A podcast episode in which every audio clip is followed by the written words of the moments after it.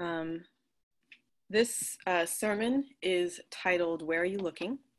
And I titled it that because we are living in a time where there's a lot of confusion. There is a lot to look at.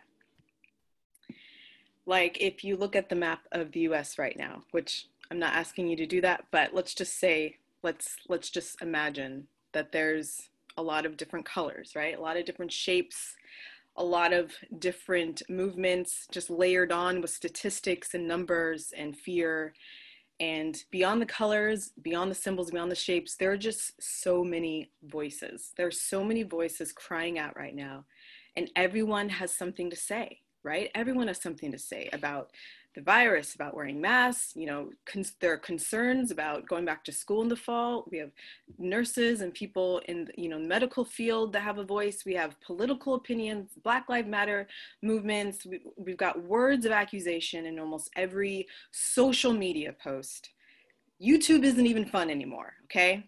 Like there is anxiety and fear and sickness and trauma, and there is just so much that we're facing right now as a nation. And my big question, and honestly, my big struggle is, is okay, I, I see this, and I see this, and I see this, and I hear that, and I hear that, and I hear that. And then it's like, well, where's, where's the Holy Spirit right now? Like, how am I going to hear the Holy Spirit today through all of this rubble?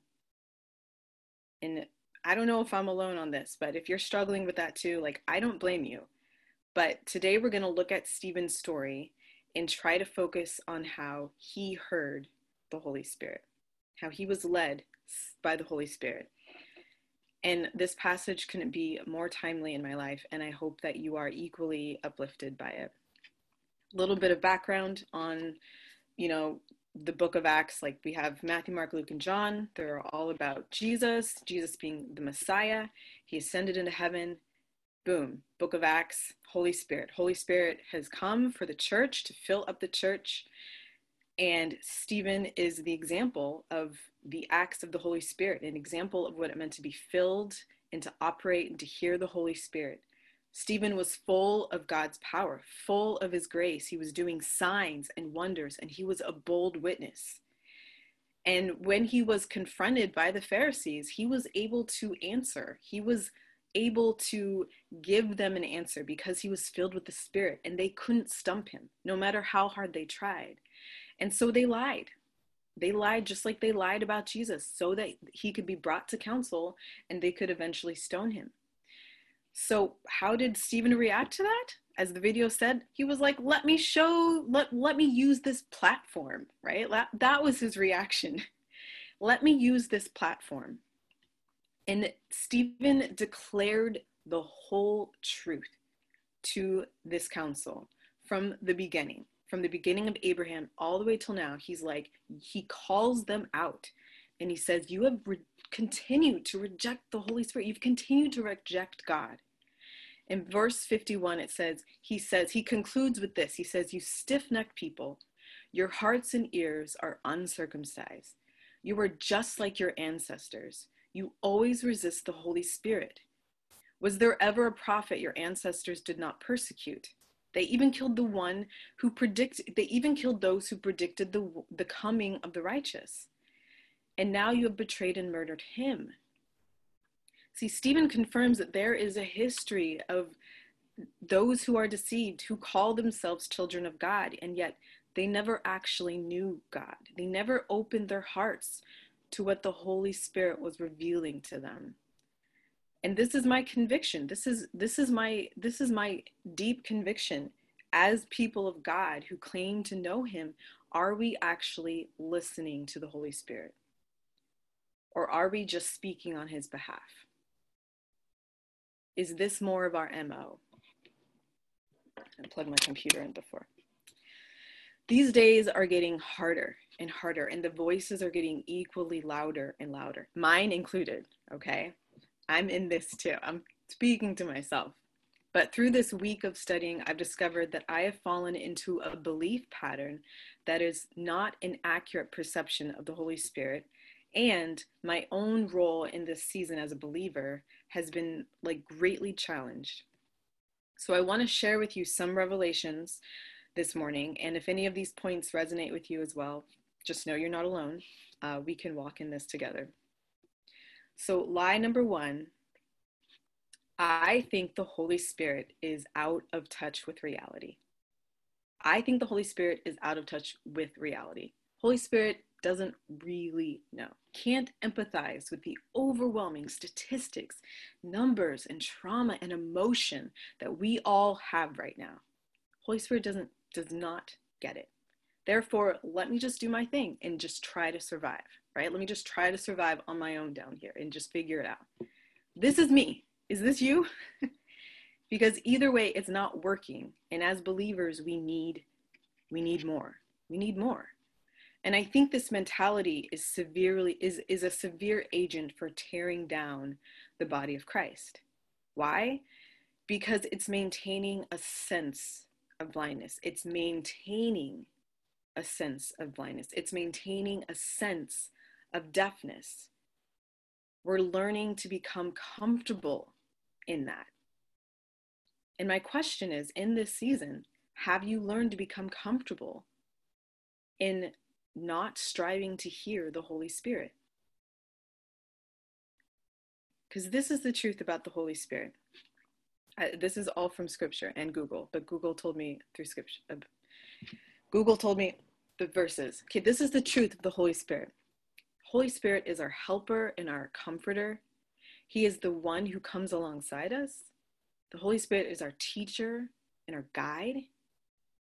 He's the revealer of the Father's purpose and everything God has made available to us.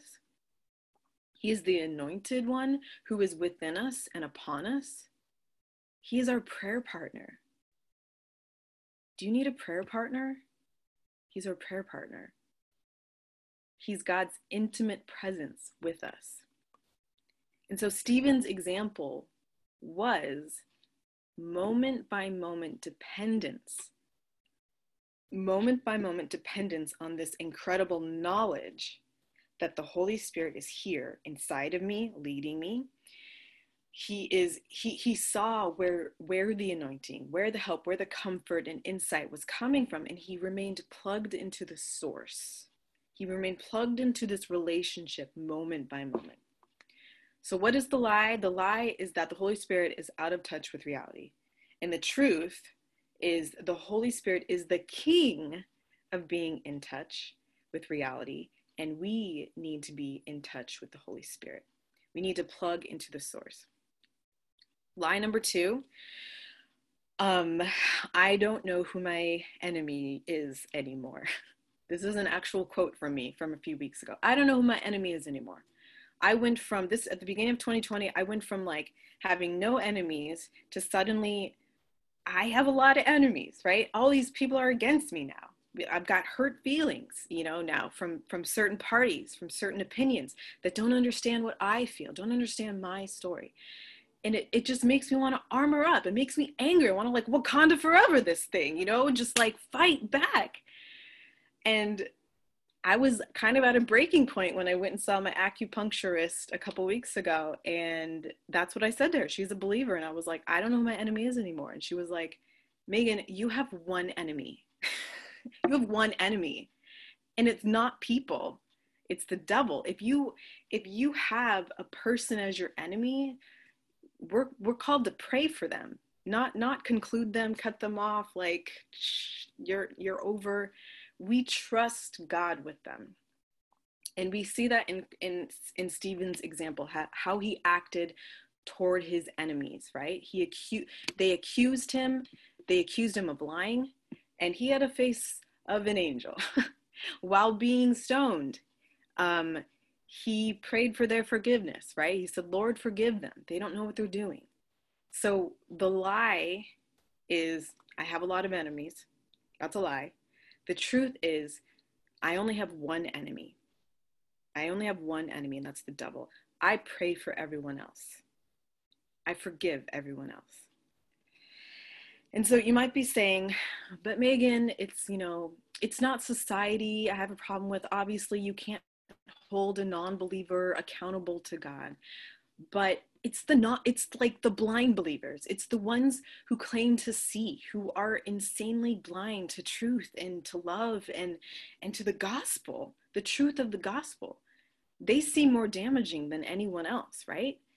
And this is the profound revelation that I had this week that was really eye-opening and sobering.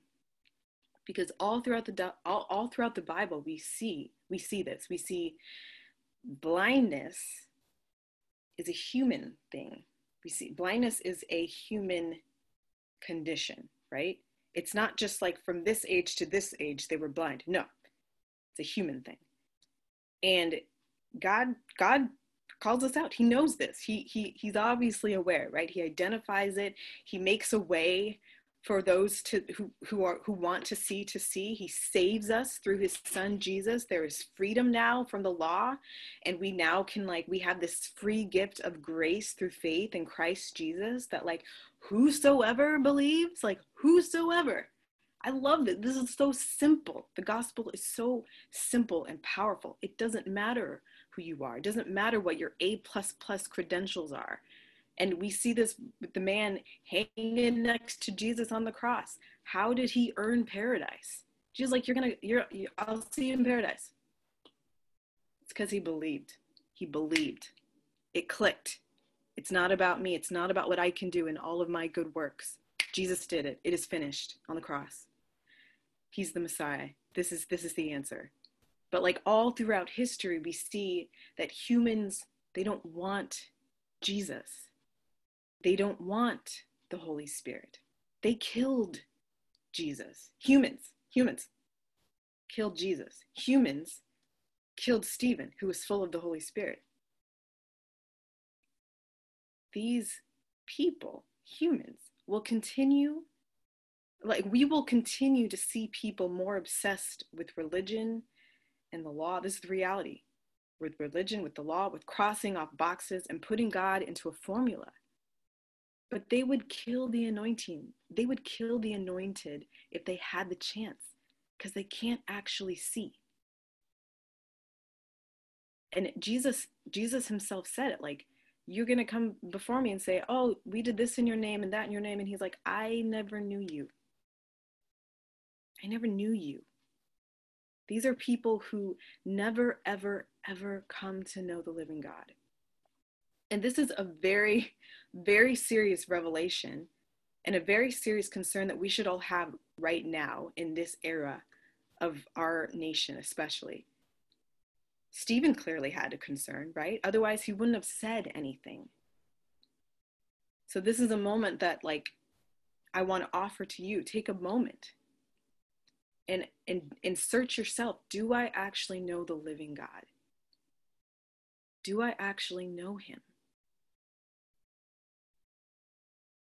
And then as believers, of those who, who have seen, who have believed, we should also be concerned, right? We should con- be concerned about this ongoing reality. We should be aware, right? But should we be discouraged? Do we deem those, those who are blind as though they are useless? Will the blind always lead, just like always remain blind? Well, that's lie number three. Because what we see through Stephen's story is significant. This is the truth.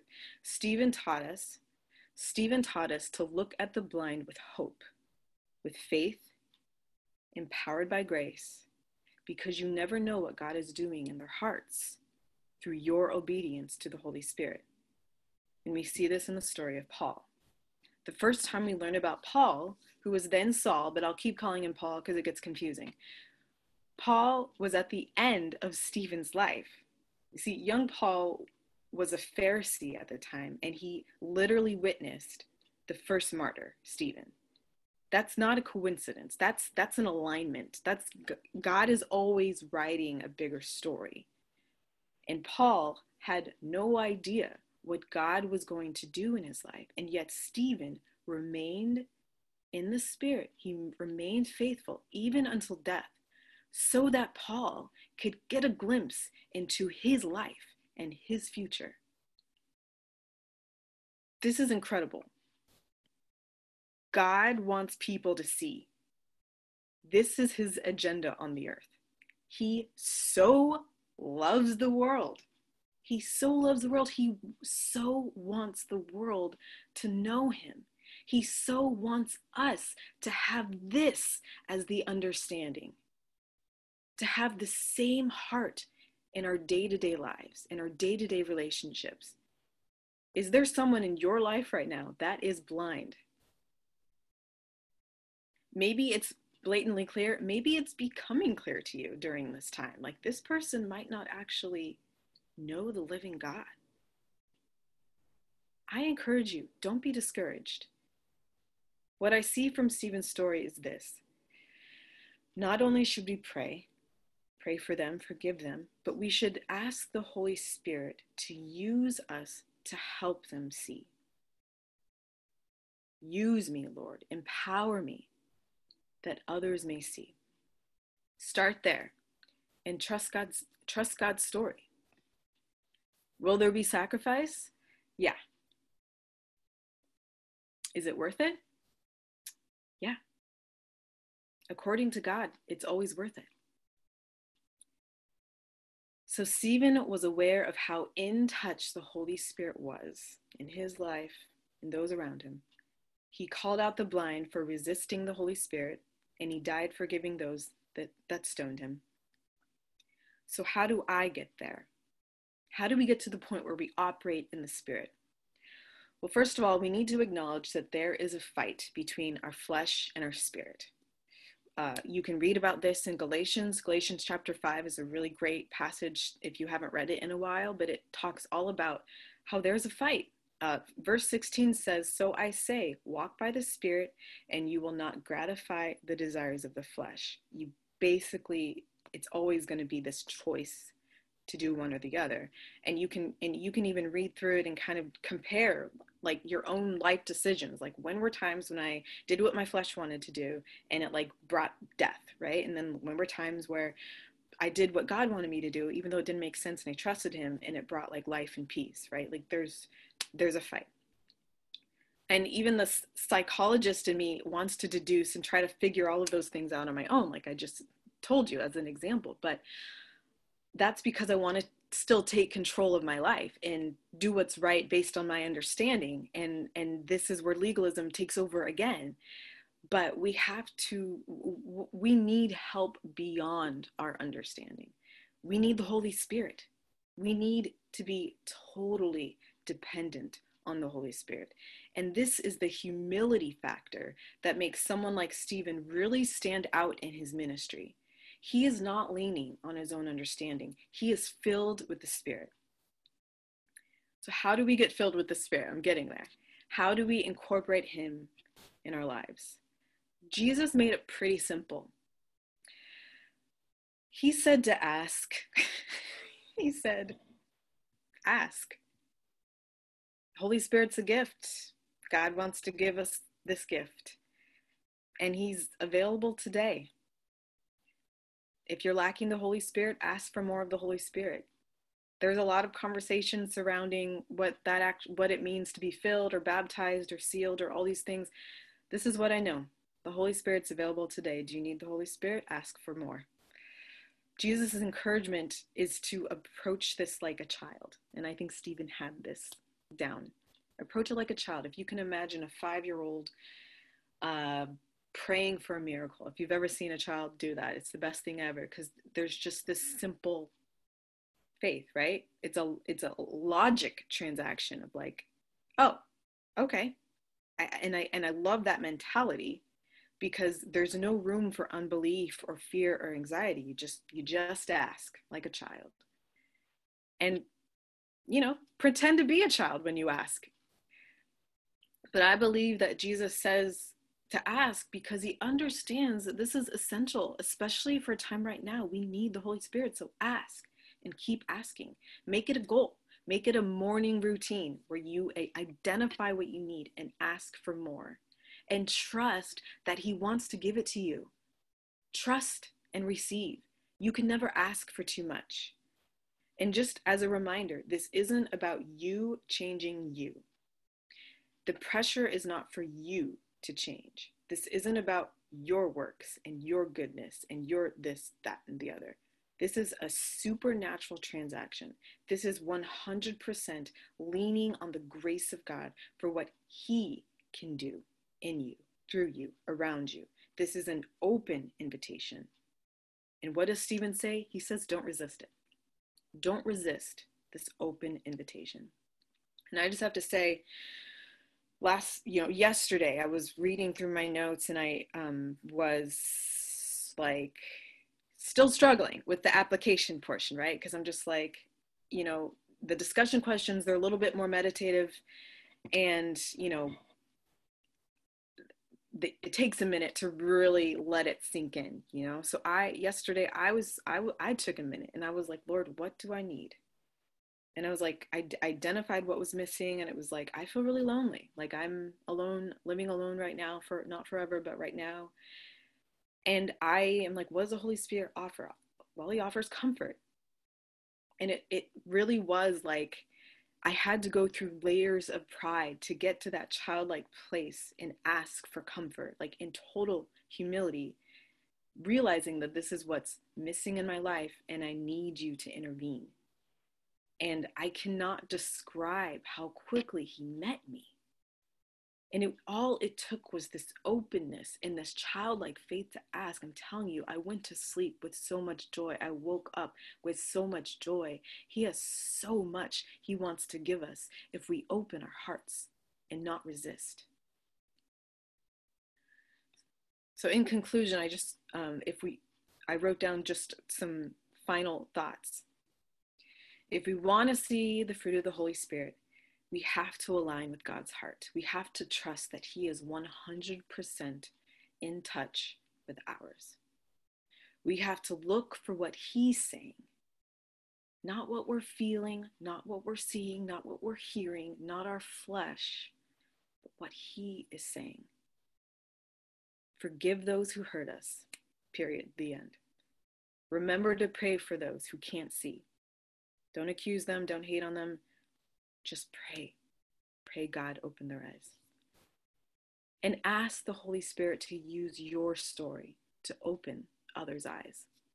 And lastly, ask for the Holy Spirit on a daily, hourly basis, because He is our helper at all times. Um, I, I was just going to end with one more thing here. Um, and then if Vincent, if you could, if you could put in the discussion questions. We're going to break out in a moment, but um, for those who have been a part of the church for a while, you know that I've taught a couple workshops um, called Emmanuel Journaling. And this is something that came to me this week where I was like, you know, I, I, I think I'd like to teach another one. So if anyone's interested, it's basically a way of journaling where you can basically practice to listen to the Holy Spirit, like in your own day-to-day life. And you just learn to become familiar with His voice. The point of this incredible story of Stephen is that, like, St- Stephen wasn't listening to his voice. He was listening to the Holy Spirit, which means there's a different voice that we need to practice listening to. And as I started doing Emmanuel Journaling, I started to recognize, wow, like the Holy Spirit has a different voice than me. And I, I, it be, it, I became more hungry for it because I, I saw how icky, icky I can go in my own thought patterns, and hearing just like this other way, this, this way of life, this life, peace, and, and, and you know, love, it, it's love, very love focused. So if you're interested in that, you know, you can message me or um, write me in the chat pers- privately. And um, I'd like to do another workshop, but um, we're, we're going to break out in our groups. Um, it's going to be like three or four. So if you have a kid, make sure you put children or kid at the front of the device. Um, these are the questions. Um, go around, introduce yourself, and share one thing about Stephen's story that stuck out to you. Um, next, have someone read Galatians five twenty-two through twenty-three. It's just two verses. What are some fruits of the Spirit um, you have struggled to see lately, like in the world, in your own life? Like, name those fruits. Like, what was missing? How does it make you feel when those are missing? Um, Stephen leaned on the Holy Spirit for grace and power, boldness, miracles, wisdom, forgiveness, hope until death. Knowing the Holy Spirit can empower you. What, what would you like from the Holy Spirit in this season? What do you want? And in response to his final prayer, who was someone that you feel called to pray for? Someone that you know, like, your heart needs to change for them, and you need to pray for them or forgive them. Um, ask for their eyes to be open. So let this be a discussion discussion. Like, don't worry about answering all the questions, but I encourage you to meditate on these questions later, um, and just let Holy Spirit speak to you. Um, but I'm going to pray, and then we'll break out. If you're not going to be in a breakout, just um, let Elizabeth know in the, in the chat. Um, so it's a little bit easier for her, but let's pray. Father God, um, thank you for this word. Thank you for what your whole, what your Spirit is doing in us even now.